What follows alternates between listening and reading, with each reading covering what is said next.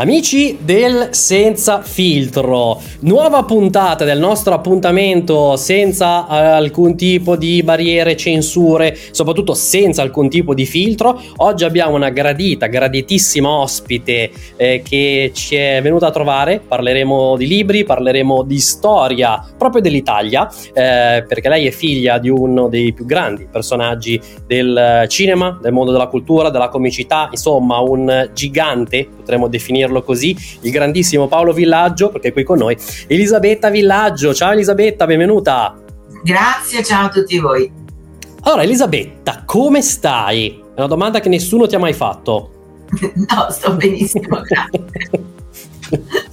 Come, come, come hai vissuto questo, questo, ultimo periodo, no? Cioè, ultimo periodo inteso, no? Eh, tra tutto quello che ci è capitato, no? Questi ultimi anni, no? Covid, eh, restrizioni, eh, insomma, come te la sei passata? Cosa, come, come l'hai vissuta più che altro?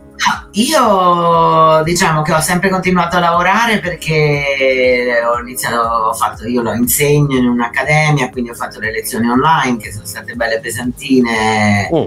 insomma non, non carine perché questi distanziamenti con gli studenti non sono belli sì. Eh, poi scrivo degli articoli per cui quello, quello ho continuato a fare, poi io tendenzialmente sono una persona dal carattere ottimista che guarda in maniera positiva il bicchiere mezzo pieno. Sì. E, è positivo in questo periodo Elisabetta? Eh, guarda, no, è diventato un termine che non si può più usare. Molto ottimisti ottimista, sono molto, rimasta molto. negativa in quel senso lì di pandemia. Ah, eh. ecco. Speriamo e, ehm, no, poi soprattutto quando nel gennaio del 2020, quando la pandemia è iniziato, si è iniziato a parlarne ed era rimasta one in quelle zone lì, sì. ehm, ho deciso di scrivere questo libro. Quindi, siccome eravamo anche chiusi, mi sono fatta proprio un programmino preciso. Quando avevo lezioni, facevo le lezioni, se no ho iniziato a, a, fare, a, scrivere questo libro dove inizialmente ho buttato giù delle mie idee, poi ho intervistato perché ci sono parecchie interviste con persone hanno lavorato con mio padre sia a livello tecnico, quindi eh, Fabio Frizzi che ha fatto le musiche di alcuni fantozzi, nei riparenti che ha diretto quasi tutti i fantozzi ma anche la sua sarta, la sua controfigura e poi gli attori che ci hanno lavorato insieme. Sono riuscita a fare le prime due interviste dal vivo, dopodiché tutte al telefono perché appunto eravamo chiuse, chiusi e quindi mi sono occupata di scrivere questo libro. Eh, poi pareva che stesse finendo, poi finalmente i vaccini e poi ne usciamo fuori e poi invece di nuovo così. A me quello che manca molto, soprattutto ultimamente mi rendo conto che mi mancano sono gli abbracci, ma anche con gli amici, vedere un po' più persone. Eh, ecco, quando sì. ci diranno è finita, eh. voglio scendere per strada, baciare, abbracciare tutti. Chiunque prima che passa, così, prima che no, passa. Se molto molto brutto, no, magari. Ok, va bene, va bene, facciamo una minima selezione per l'abbraccio. Tu no, tu passa avanti, poi avanti il prossimo. Eh, eh, ecco, ma ehm, parliamo ora ovviamente anche del libro. Per chi non lo sapesse, hai scritto questo libro che si chiama Fantozzi dietro le quinte. Eccolo lì, oltre alla maschera La vita vera di Paolo Villaggio, edito da Baldini e Castoldi. E la cosa particolare no, che eh, ho visto e notato, ma l'avranno notato ovviamente tanti, che siete una famiglia di scrittori. Cioè, è, cioè nel senso... Beh, cioè, lui è uno scrittore, io un po' meno. Non è, non è scontato che quando un genitore no, ha un grande, grandissimo successo no, nel mondo della letteratura, con eh, addirittura il primo romanzo, cioè che poi è, è, stato lì che è arrivato un po' tutto di Fantozzi nel, nel 71, che arriva addirittura, io non lo sapevo, che fosse stato anche eh, tradotto per l'Unione Sovietica, questo io non lo sapevo, cioè per dire fin dove, fin dove siamo arrivati, no? con l'Italian style, ma poi non è scontato che sia te che anche tuo fratello vi siete cimentati, eh, chi magari per lavoro, chi, chi, per diletto, anche per esigenza personale, no, a diventare scrittori. Cioè, non è, non è scontata questa cosa. Come, non so se ci hai mai pensato o è stata un una sorta di eh, passaggio obbligatorio, definiamolo così. Ma no, a me scrivere è sempre piaciuto da, partire da quando andavo a scuola, quando c'era il tema in classe, io ero contenta, tutti, oddio, c'è il tema in classe, io ero molto molto contenta, mi piaceva. E poi quando ero molto giovane, tipo 18-19 anni, in quell'età là, ho scritto una serie di racconti che poi sono rimasti un po' lì nel cassetto e poi mi sono pentita dopo perché avrei potuto iniziare un po' prima. Sì. E poi dieci anni fa esattamente ho rimesso mano alla scrittura e ho pubblicato alcuni libri, tra cui questo che è l'ultimo, due romanzi, una favola per bambini, un saggio su Marilyn Monroe e un, oh. un libretto che mi sono autopubblicata che è una passeggiata nel mio quartiere che è il Flaminio di Roma.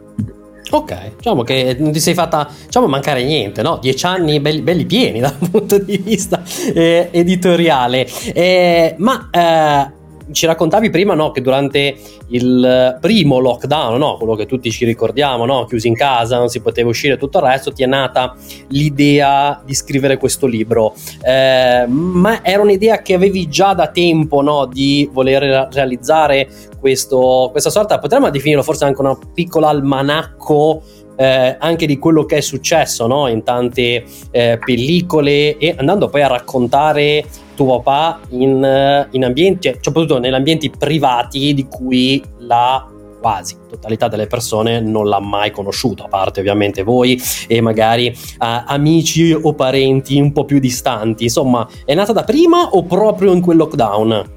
Ma in realtà è nata verso gennaio quando, ripeto, non eravamo ancora in lockdown e nessuno, nessuno di noi europei pensava eh, che poi ci saremmo stati anche chiusi anche noi, ci sarebbe stato il lockdown, eccetera. Pensavamo sarebbe rimasto lì.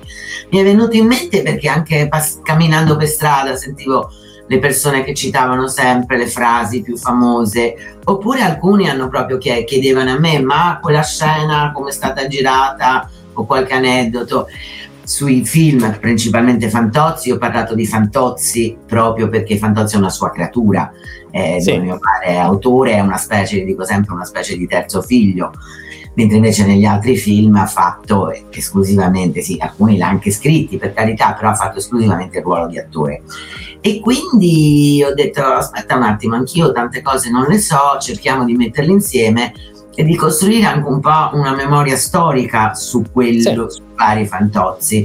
Poi l'ho raccontato, cioè c'è l'incipit, proprio il primo capitolo, che è quello che ho buttato giù subito, che poi sono, tutti i capitoli sono di poche pagine, un libro leggero, insomma anche da leggere, veloce da leggere. Sì. E, um, ho raccontato la sera del 27 marzo 1975, quando c'è stata la prima sì. a Roma, Cinema Barberini, insomma, la prima l'uscita di Fantozzi nelle sale. E lì l'ho raccontato con gli occhi di una figlia di età liceale, insomma, all'epoca andava al liceo. Poi ho raccontato anche lui da un punto di vista di una bambina, quando ha proprio iniziato, eh, che io avevo 8 anni, 7 anni, 7-8 anni e così via, sono andata avanti. E quindi sì, ho fatto anche un po' sì, una memoria storica chiamiamola. Vabbè, ma quello, quello molto bello. Ho letto il, eh, il, primo capitolo, quello del, che dicevi te, del 27 marzo del 75, del, eh, diciamo della, eh, della, prima, no? Era la prima in quel caso di, eh, di Fantozzi, anche del, chiamiamola così, la visita no? in altre sale cinematografiche per vedere no, eh, la reazione quello... del pubblico Ecco, ma eh, in quel momento, no, tu eri, come ci hai raccontato liceale, eh, vi siete accorti, o anche tu ti sei accorta, che quella pellicola che hai visto per la prima volta in quella sera sarebbe poi diventata una sorta no, di bomba, no, tra virgolette, per tutto quello che poi ha portato? Ma proprio accorta no, Beh, non se ne è accorto neanche mio padre, cioè dopo un po' quando il film è rimasto in sala da marzo fino a Natale ha fatto degli incassi pazzeschi, usando una parola di mio padre. E da quel punto hanno fatto subito il secondo, lo chiamavano dappertutto. Quello man mano ci, se ne, se ne accorti, ci siamo accorti un po' tutti, ma prima no. Però io mi sono sempre accorta, anche questo lo riporto nel libro, che lui era un, un intrattenitore nato eh, teneva banco col pubblico, era divertente con il suo cinismo, non ha mai raccontato barzellette, non è che fosse un barzellettiere, però era molto bravo a intrattenere il pubblico quando lui stava sul palco, quando c'era qualcuno che l'ascoltava, si vedeva che era felice, ma anche gli ultimi tempi della sua vita che non stava benissimo, però si accendeva una telecamera o saliva su un palco perché poi lui ha fatto teatro fino all'ultimo praticamente.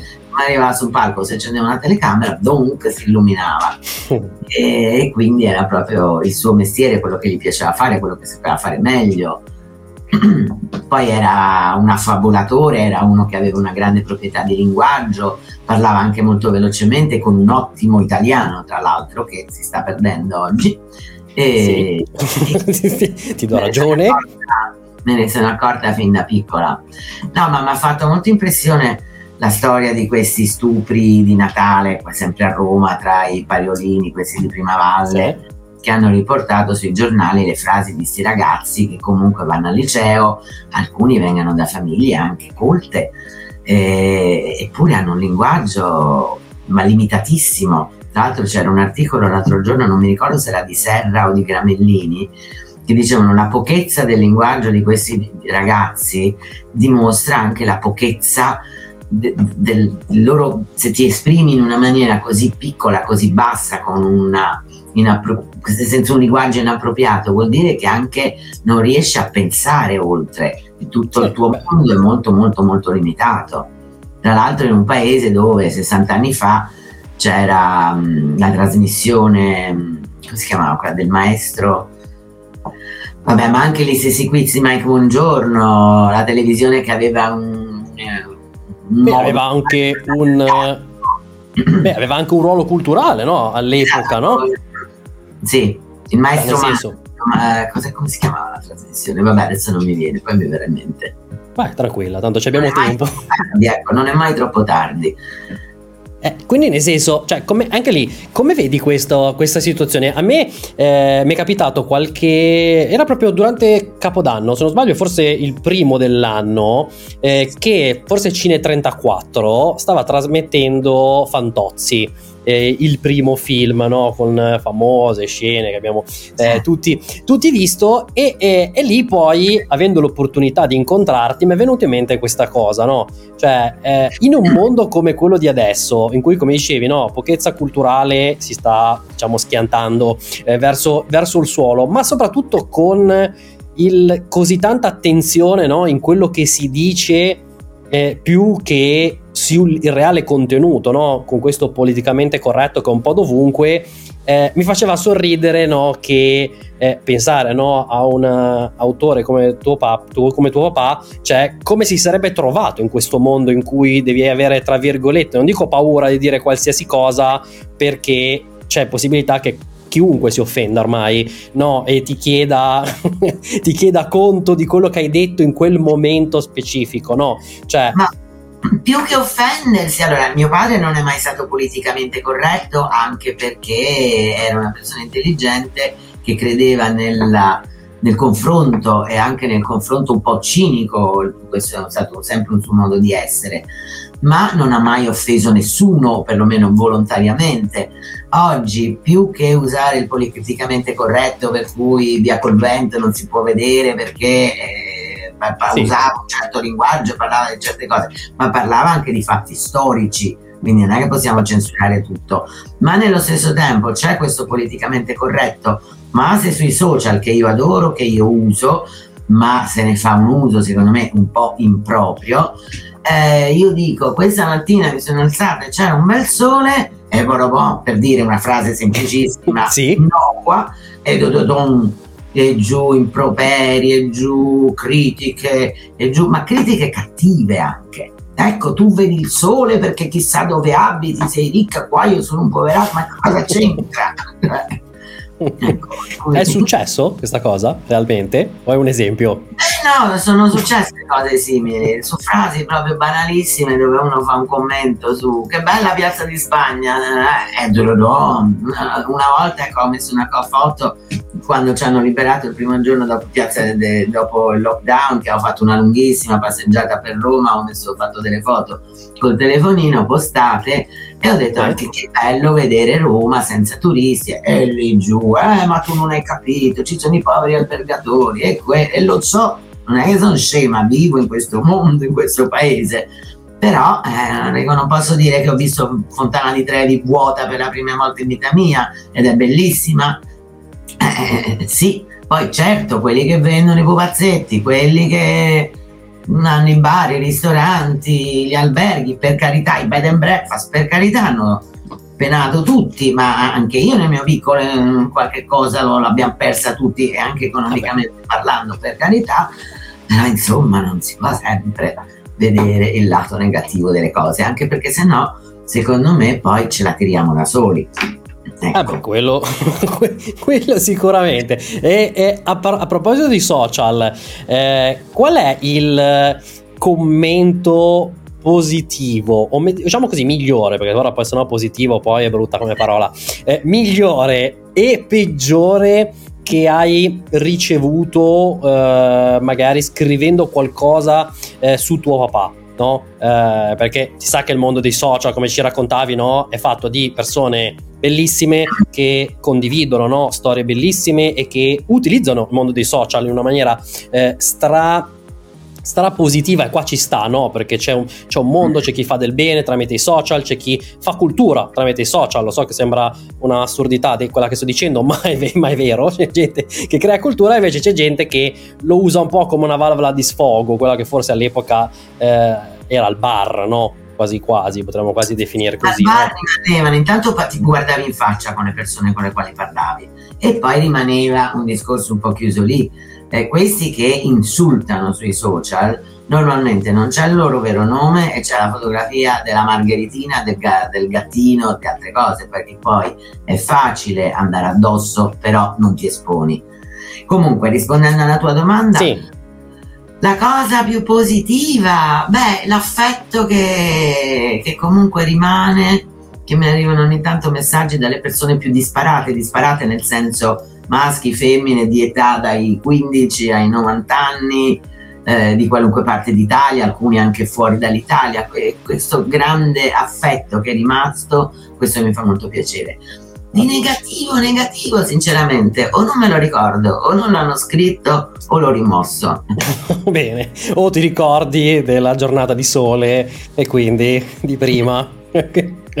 quindi in quel caso e tutto il resto. Ma eh, ora non so se tuo papà se ne è mai reso conto, no? O se poi voi figli ve ne siete resi conto, ma cioè quello che lui ha fatto in vita con i film, ma soprattutto anche col linguaggio, cioè tantissime delle cose che lui ha scritto, che lui ha interpretato nei film, poi sono diventate luoghi, cioè sono diventati i propri modi di dire no? E quando secondo me arrivi, arrivi, lì che vai a, tra virgolette, contaminare no? la lingua proprio con quello che tu hai scritto, con delle espressioni, no? Con anche dei modi di dire che adesso, soprattutto per, immagino, quelli della generazione anni 60, 70, 80, 90, no? Sono diventati delle frasi di uso comune. Non so se ve ne siete mai resi conto di questa cosa strepitosa. Sì, ce ne siamo resi conto, ma ce ne rendiamo conto sempre di più col passare del tempo.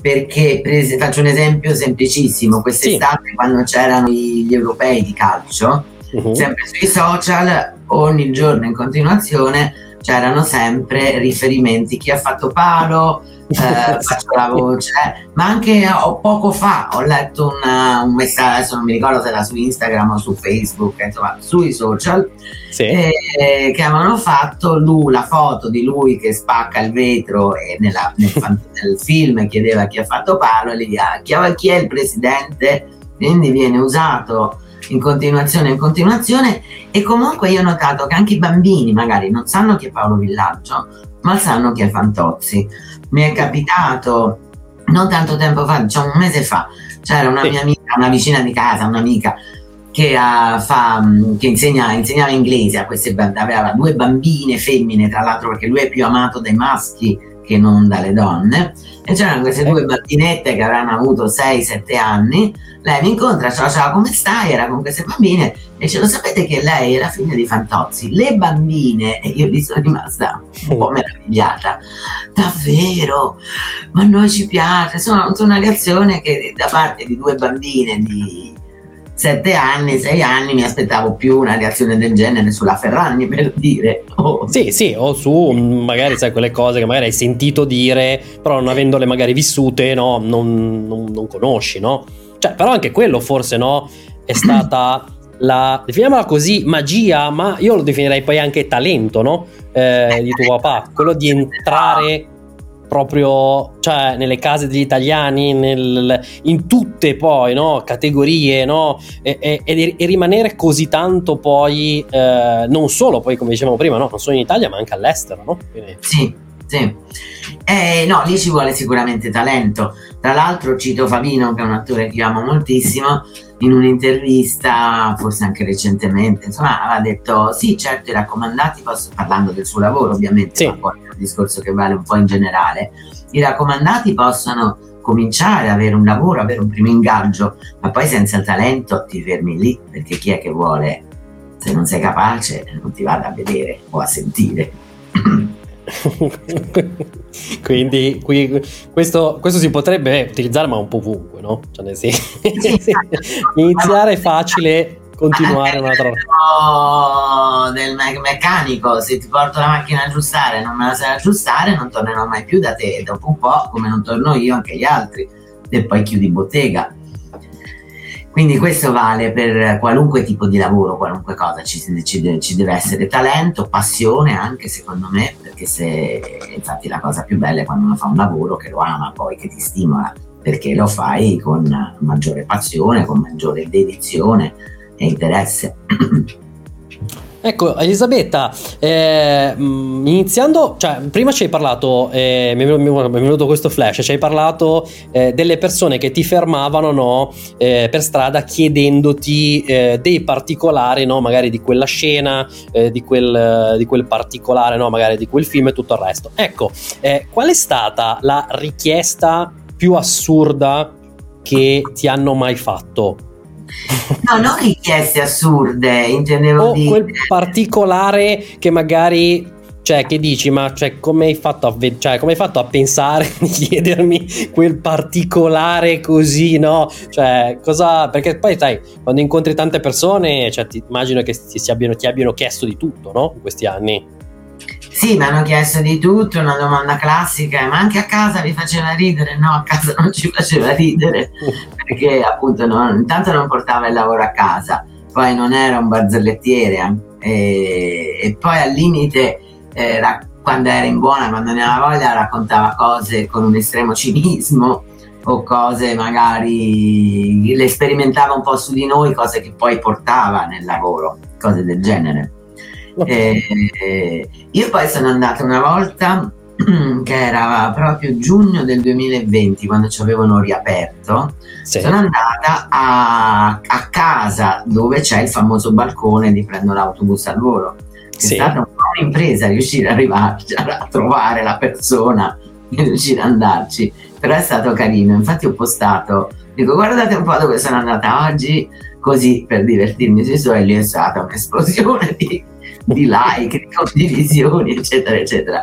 Tra l'altro sono andata in questo palazzo dove è un palazzo in una zona molto popolare e all'epoca ci viveva quando hanno girato il film negli anni 70 ci vivevano sì. tutti italiani invece quando sono andata questa volta non ci viveva un italiano un po' l'ho visto dai nomi sul citofono un po' dalle persone che uscivano e lì ho provato a dire ma siccome io sto cercando guarda, Sapete chi è Paolo Villaggio, Fantozzi? C'era un, un asiatico, un africano, questi no, nessuno, indiani, Bangladesh, nessuno sapeva chi fosse. Silenzio proprio, sai, così, sapete per no, caso? No, ho provato a citofonare, finalmente qualcuno ha aperto, va? ho provato a citofonare a qualche portone che secondo me poteva, qualche porta, insomma, poteva corrispondere, sì. eh? no, alla fine sono, trovato, sono riuscita a trovare il nome, il nome il numero di telefono dell'amministratore che mi ha messo in contatto con questa signora sudamericana che però vive sì. in Italia da tantissimi anni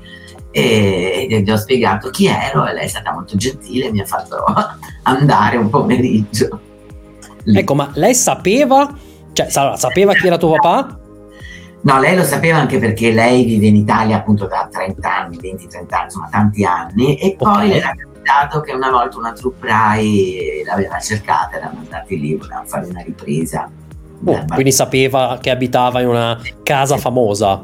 Ma in realtà la, l'interno non era quello, l'interno okay. era una casa, anche perché questo qui era un appartamento veramente molto piccolo.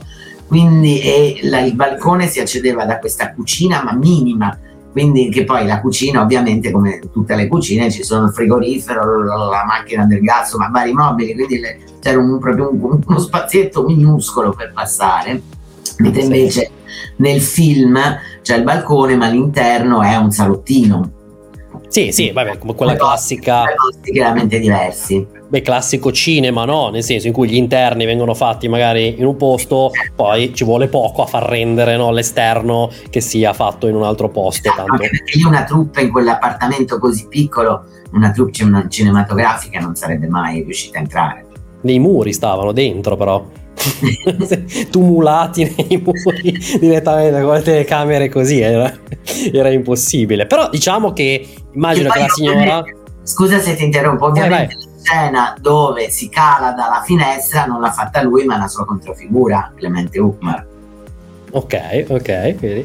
E, e, quindi però la signora immagino che sia stata felice di sapere che almeno il suo balcone in quel caso era un balcone che è entrato nella storia italiana, no? E sì, mondiale. Immaginario collettivo, sì. sì. Organizzerà delle gite a pagamento, no? Venite a vedere il balcone. Effetti Potrebbe farlo, chi lo sa. E, e, tra le tante cose che hai raccontato nel libro, ma anche quelle che magari hai vissuto no, personalmente, soprattutto no, nei set e tutto il resto, eh, qual è uno degli aneddoti o quali sono gli aneddoti più divertenti e più curiosi che sono successi no, sui set dei, dei film che abbiamo amato e apprezzato? Ma per esempio, questo l'ho scoperto proprio scrivendo questo libro, che la prima scena di Fantozzi in assoluto che è stata girata è una che poi è diventata iconica e anche il linguaggio si viene ritirato fuori e citato spesso è quella del Battilei di Filini ok sì. perché l'hanno girata? Quello dove l'hanno girata era vicino Bracciano insomma qua fuori Roma in un, in un posto in un circolo sportivo.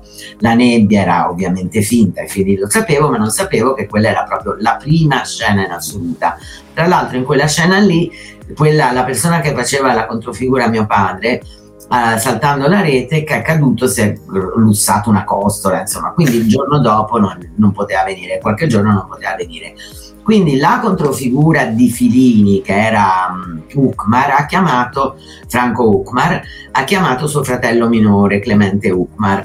Eh, dopo tre giorni eh, Clemente, insomma, l'altra comparsa, l'altra controfigura stava bene, poteva tornare, quindi Clemente è andato a salutare mio padre, ha detto io ho finito, no no no, io ti voglio, tu rimani con me.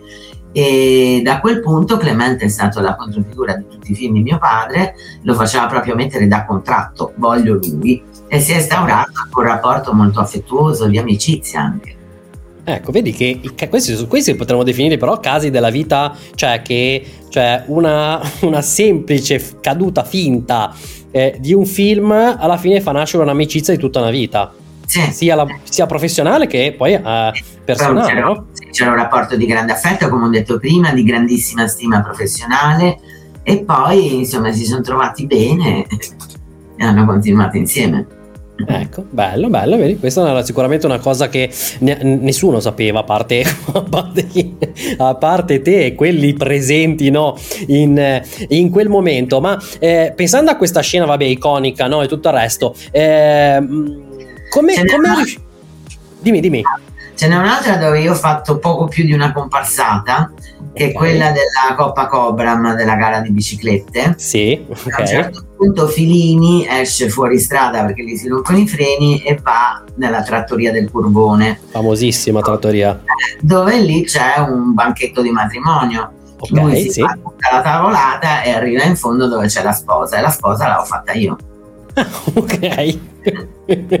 Beh, diciamo che poi era molto frequentato in quel momento, poi la trattoria al curvone, no? Perché svariati, no? Ciclisti improvvisati arrivano a festeggiare il, in quel caso il tuo matrimonio. In quel caso. Sì. Quindi, tutto il resto, ma...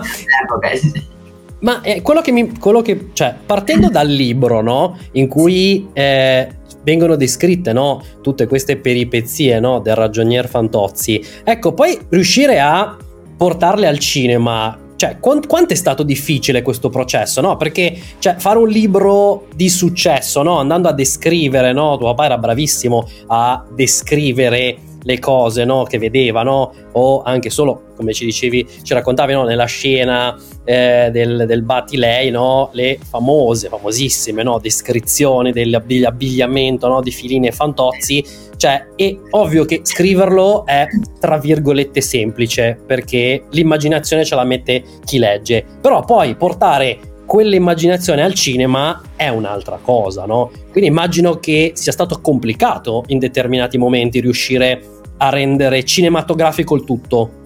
Ma secondo me fino a un certo punto, perché mio padre eh, già nei libri li scriveva con un linguaggio molto moderno, adesso si dice less is best. Eh, quindi non c'era il ridondante dei romanzi che erano negli anni 70, adesso i romanzi, sono, i romanzi sono molto piaciuti al di là del numero di pagine che possono avere, però sono molto piaciuti non eh, descrivono le cose in maniera un po' più diretta, cose e sentimenti. Sì. E lì in realtà c'erano già descritti esattamente come erano i personaggi, tanti dialoghi c'erano già fatti, eh, sia come erano fisicamente i personaggi che come erano vestiti. E raccontando queste situazioni in maniera molto così immediata e diretta, era quasi come se ci fosse già una specie di sceneggiatura. Quindi secondo me non è stato così complicato. Poi i Pri- lui ha scritto due libri su Fantozzi e i primi tre film sono stati presi esclusivamente da materiale dei libri, dopodiché li si sono dovuti inventare, quindi va in pensione, va, viene clonato, eccetera, eccetera. Ok, vabbè, quello poi. Me sì, non... Poi c'erano, a parte mio padre, c'era Salce nei primi due, poi nei riparenti negli altri, e poi due grandissimi che erano Piero De Bernardi e Leo Benvenuti, che sono stati, insomma, hanno scritto anche la storia del cinema, le sceneggiature dei grandi film italiani e tanto per citarne uno c'era una volta in America di Leone, ma perlomeno l'ultima stesura, quindi insomma il mestiere ce l'avevano bene in mano. Beh, diciamo che ha scelto bene. Meravigliose, tra l'altro. Ecco, ecco, bene, bene. E, ehm, tornando, tornando, alle scene no, eh, dei, dei, film, eh, a parte la primissima no, scena che ci hai raccontato, quale altra scena o momento no, del, del, set o dei film o dei primi film o di quelli che poi sono, mm, si sono succeduti nel, nel nel continuo della carriera uh, ti è piaciuta particolarmente o, o cui eh, magari ricordi con maggior piacere? Ma sicuramente anche quella che ho citato prima del prendo l'autobus al volo, anche perché quella in realtà è una cosa che lì è ovviamente esasperata ed estremizzata, eh, però c'è una base di vero che era successa una cosa un po' simile a mio nonno quando mio padre e suo fratello gemello Piero erano piccoli che un giorno ha detto a Genova prendo l'autobus al volo. E poi insomma è successo di tutto. Perché quando ma prima ancora di scrivere i libri io mi ricordo che li portavo a pranzo dai nonni che io ero piccola mio padre raccontava questa cosa e mio nonno non ha mai detto ma cosa dici? Non è mai successa. Dice a Paolo non esagerare non è andata così. Quindi insomma anche quella c'ha una base di okay, verità quindi ma quindi cosa è successo però in quell'occasione reale volo? In ritardo, ha detto mi calo dalla finestra, prendo l'autobus, ha fatto una corsa, poi è scivolato, non si è proprio calato dalla finestra. Però, insomma, non prendo l'autobus al volo, si è corso giù per le scale, deve essere inciampato, insomma, ma cosa del genere. Ok, e poi, e poi tuo papà che ha preso un po' troppo sul serio nella descrizione di quella scena e ovviamente tutto il resto il prendo l'autobus al volo ha detto, ha detto così prendiamolo più veramente al volo no? Eh, tra l'altro quando l'hanno girata la tangenziale era appena stata finita di costruire e non era ancora aperta e poi a un certo punto fanno il percorso al contrario rispetto alla, alla, alla marcia che c'è ora al senso okay. di marcia c'è ora. E tra l'altro lì la, quando c'era quest'estate c'era ancora a Roma la sindaca Raggi, sì. ha fatto una cerimonia perché voleva mettere questa targa proprio in quel punto lì a Viale Castrense con la citazione l'ho sempre sognato ma non l'ho mai fatto poi cambiato sindaco boh, speriamo che questo non si dimentichi ah ok ok Beh, magari io, glielo ricordiamo facciamo, no? un appello, facciamo un appello al sindaco Gualtieri eh, facciamo un appello, no? Anche perché eh, era una cosa. È, una cosa così bella, no? Poi celebrare non solo un grande, grandissimo personaggio, ma anche poi parti fondamentali, no? Della nostra cultura, del cinema italiano e di tutto il resto che, cioè, tra virgolette, non costa niente farla. Quindi, no, poi credo che sia già pronta, già, già pronta e pagata, quindi insomma, quindi, basta, basta, metterla, cioè cosa basta ci vuole? Metterla, sì. Cioè, una, troviamo una giornata e mettiamola. Eh, esatto. cioè, sì, no, vero... mettiamo la targa va. oh, facciamo un hashtag Gualtieri metti la targa ecco. che che è anche molto, molto social, così almeno magari ci, eh, ci, ci ascolta. Eh, dal punto di vista del, tornando nei cinema, no? Sì. E tornando in quella prima eh, visione eh, del 1975, eh, poi da lì cioè, arriva il successo del, dei film, no? Arrivano sì. i film, arriva tutto il resto. Voi come figli, eh, come avete vissuto tutta questa popolarità che tuo papà aveva? Immagino che tra set e tutto il resto sia stato anche delle volte, immagino, assente, no? Eh, eh come in casa e tutto il resto. Quindi voi come l'avete vissuto questa vita eh, di lui star del cinema? Ma in realtà il grande successo è arrivato quando è andato in televisione, perché poi si sa, la televisione ti fa avere il grande successo popolare.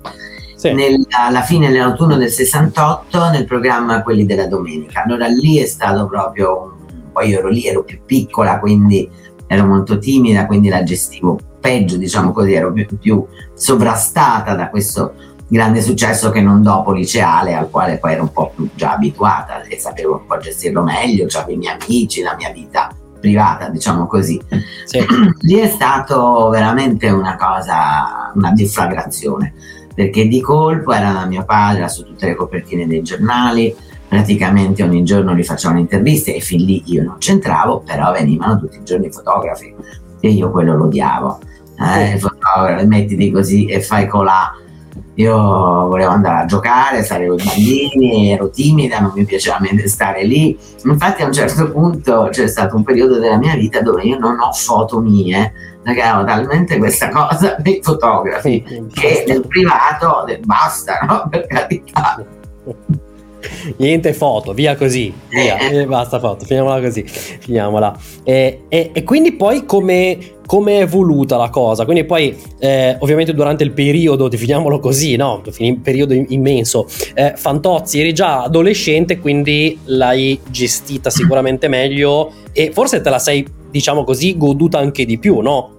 Questa, questo periodo goduto non lo so, però gestita meglio, poi a quell'età lì ero piena di amici, mi, mi, mi, facevo la mia vita appunto con i miei amici, le mie cose, la mia scuola, insomma non, non, mi facevo coinvolgere più di tanto in queste cose sue di lavoro, ecco. Poi come ho detto prima, lui il lavoro a casa non lo portava, non è che parlasse di lavoro né di cose positive né di problematiche né al massimo sentivi che parlava al telefono con produttori o cose del genere, ma se no, poi appunto. Poi noi abitavamo, quando siamo venuti a Roma, in un condominio eh, dove c'erano una, poi eravamo a epoca di baby boomer, per quindi eravamo, non so, una cinquantina, c'era un condominio con un prato, insomma, quindi era un posto abbastanza sicuro.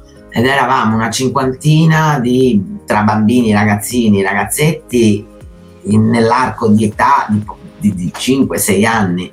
Quindi noi tornavamo a scuola, che all'epoca si tornava all'ora di pranzo, mangiavamo e poi stavamo tutto il giorno, anche se pioveva, tutto il giorno fuori a giocare con tutti questi bambini. Quindi io mi sono un po' tolta, stavo fuori casa praticamente, poi alle sette e mezza, precisi come svizzeri, andiamo a tornare, cena e a letto.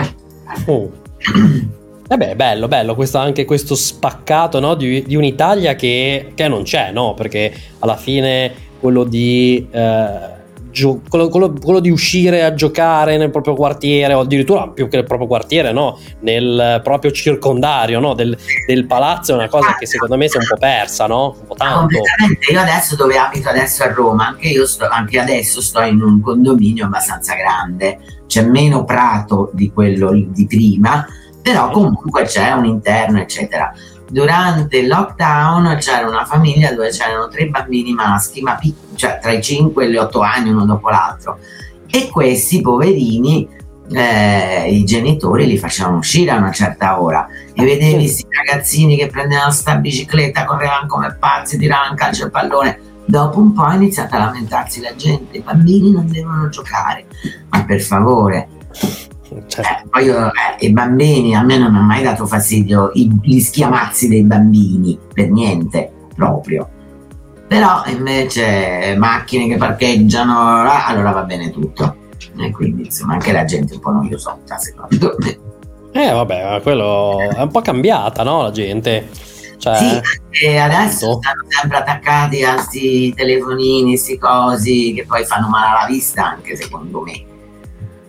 Beh, beh quello, quello, quello, quello, sicuro rispetto a prima, no? Che magari quando eravamo più piccoli, no? Eh, nel senso, eh, generazioni, no? Ma anche la mia generazione, che è quella nata negli anni Ottanta, eh, eravamo sicuramente abituati a cose che non, cioè, che parlarne adesso con magari ragazzini piccoli? Magari di 10, 12, 14 anni, sembra che sei sei, sei, tipo un alieno che ha 150 anni rispetto a mio figlio che è nato a metà degli anni 80 lui faceva a quell'epoca a quel punto c'erano le scuole a tempo pieno si tornava il pomeriggio.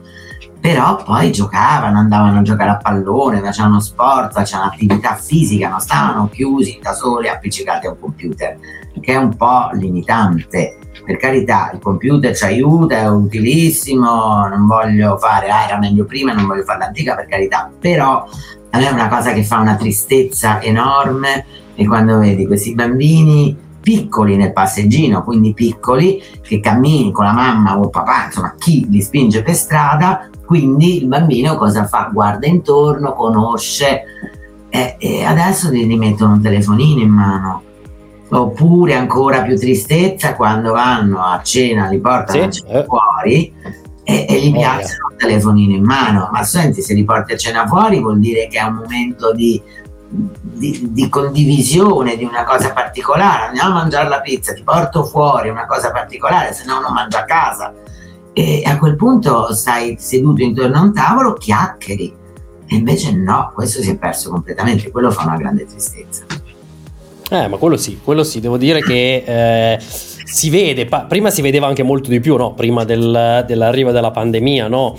che, che, comunque sia no? la deriva era quella, eh, poi si sperava che eh, avendo dovuto no? in tante occasioni no? eh, avere un po' riazzerato i rapporti, visto la distanza, eh, si, si, potesse no? tornare a una vita un pelo migliore, ma credo da quello che stiamo vivendo in questo ultimo periodo. Mm, cioè, non lo so, però appunto quando ci hanno riaperto, che era l'estate giugno, sì, giugno 2020.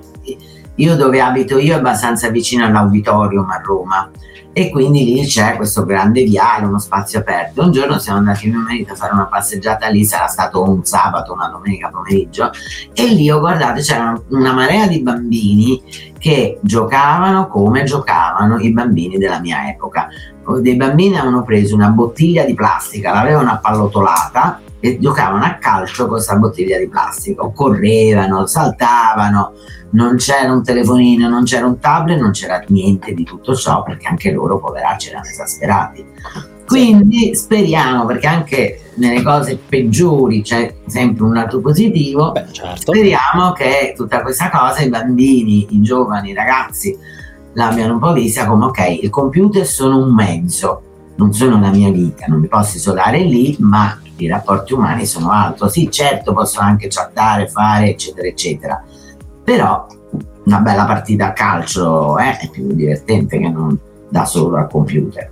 Ah beh, certo, anche parlare con una persona di certo. persona, cioè eh, è, è, meglio che... è meglio, è meglio sicuramente. Quindi, altro appello in questa puntata di Senza Filtro, cari giovani, tornate a vedervi di persona. Anche cari vecchi, tutti. Tutti, tutti, tutti, eh, che ci mancherebbe, tutti. Tornate a vedervi di persona e tutto il resto, che poi ora poi la stagione migliorerà in tutti, in tutti i casi, quindi si potrà tornare a, a vedersi di persona con più, con più tranquillità, definiamola un po' così, definiamola. Quindi secondo appello, ecco, e tutto il resto. E, ehm, altra cosa che ti volevo chiedere, Elisabetta, è come vedeva tuo papà il, l'occhio dei critici perché io ho letto alcune cose che eh, tuo papà è sempre stato no? eh, un po' ovviamente amato dal pubblico ma la critica l'ha sempre un po' bistrattato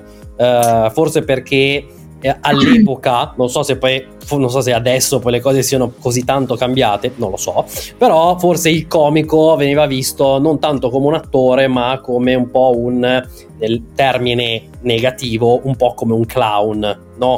Sì, ah, oppure come un attore di serie B. Infatti, quando gli hanno dato il Leone alla carriera a Venezia nel 1992, lui lì era felicissimo perché ovviamente è un riconoscimento molto importante e tra l'altro l'aveva preso, lo stesso l'avevano consegnato in, quelle, in, quella, in quell'edizione anche a Coppola, Francis Ford Coppola sì. e, a, Jean Moreau e quando lui l'ha preso lì poi tra l'altro stava a girare aveva fatto il film con Fellini aveva fatto il film con la Vermuller io speriamo che me la cavo sì. stava girando il segreto del bosco, vec- del bosco vecchio con Olmi e lì la critica ha cambiato e ha cambiato opinione su di lui perché i comici venivano visti come attori di serie B e infatti ha detto per la prima volta un comico viene riabilitato da vivo e si dà un premio appunto a un attore comico in una manifestazione, in un festival così importante come quello di Venezia. E tra l'altro una cosa che lui ha sempre detto, per esempio, che Jerry Lewis, per fare un esempio mhm. internazionale, uh-huh. insomma americano, non italiano, Jerry Lewis era, secondo mio padre, era un grandissimo attore, mentre invece dalla critica da tutti era considerato uno scemone perché faceva le facce, le voci, eccetera. Poi se ci pensiamo bene è molto più facile fare piangere che fare ridere, perché se fare piangere eh, mi ci metto pure io, riesco a far piangere, ridere no, devi saperlo fare. Quindi se io passo davanti a un funerale di persone che non so neanche chi sono e vedo uno soltanto col fazzoletto mi viene da piangere.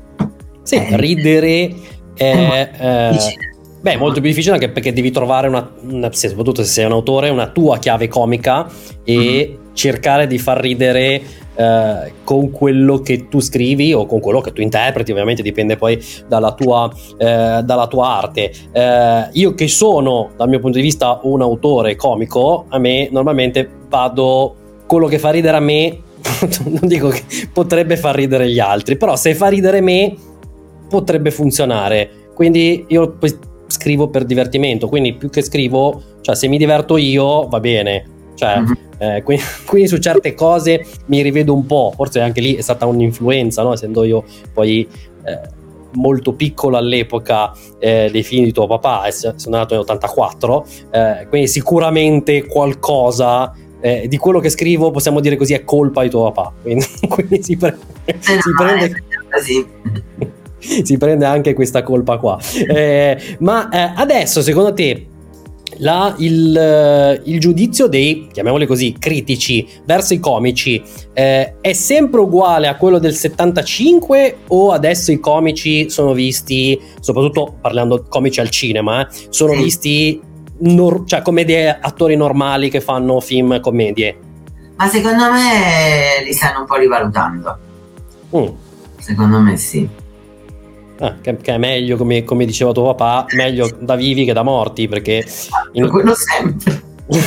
che in Italia c'è sempre questa cosa. Io non sono mai riuscito a capire del perché no, si part- partino le celebrazioni di un personaggio, qualsiasi esso sia e qualsiasi cosa abbia fatto nella sua vita, solo dopo che è arrivato l'annuncio della sua del suo trapasso, cioè non quando poi è fisicamente in vita e può ricevere premi, può essere eh, gratificato no? per quello che ha fatto nella propria carriera, quindi non so se è una roba... Eh, quindi tuo papà è stato un unicum, cioè l'eccezione che conferma la regola è stato, quindi, quindi diciamo che è stato da quel punto di vista molto molto fortunato, ecco, quindi quello... Sì quello sì. E um, qual è la cosa più bella e la cosa meno bella che ti ha fatto tuo papà? Oddio.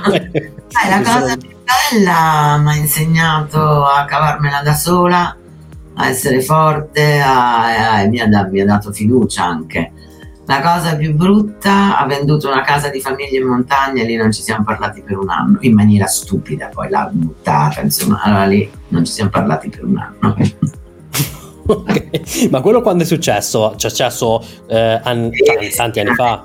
Una ventina d'anni fa. Mm, ok, ok. Vabbè, oh, eh...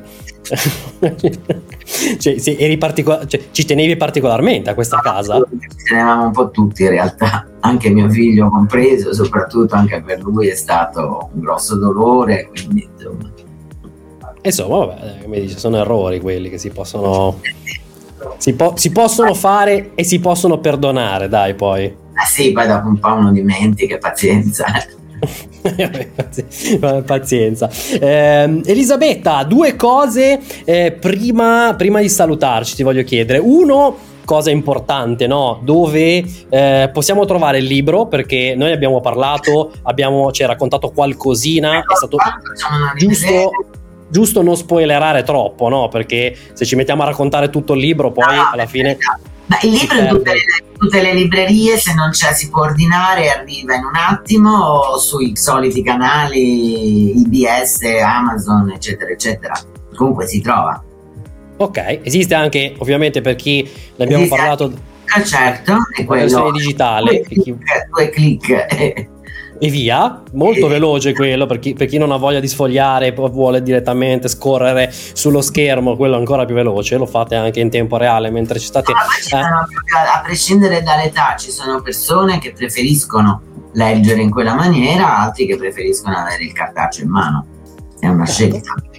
Bene, quindi scegliete quello che vi più vi aggrada, ecco. Esatto. Compratelo, leggetelo e fatemi sapere cosa ne pensate.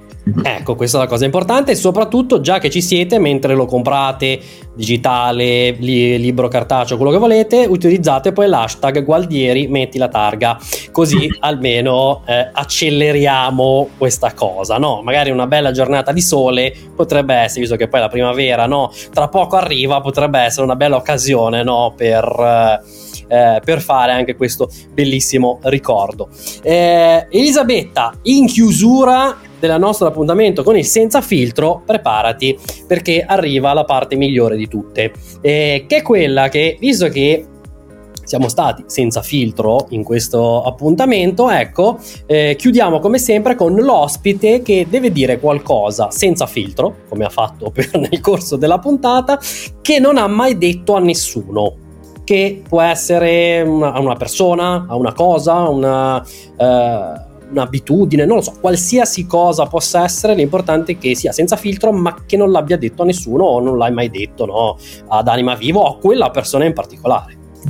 Allora, io sono una grande fan di Bruce Springsteen e okay. un po' di anni fa quando c'era, quando portava in giro il The Ghost of Tom Jodd che faceva dei concerti da solo acustici, sì. sono andata a vedere il concerto, sono riuscita a scoprire dove andava dopo, nel, in quale ristorante, ho prenotato in questo ristorante, sono andata con un'altra persona, a un certo punto vedo che si alza, ma non si alzano tutti gli altri, quindi dico sta andando in bagno. Allora sì. fatto tutto un giro, questo bagno nel ristorante era piccolino ma c'era un ingressetto e poi da lì e poi da lì con la porta e poi da lì c'era la porta per gli uomini e la porta per le donne.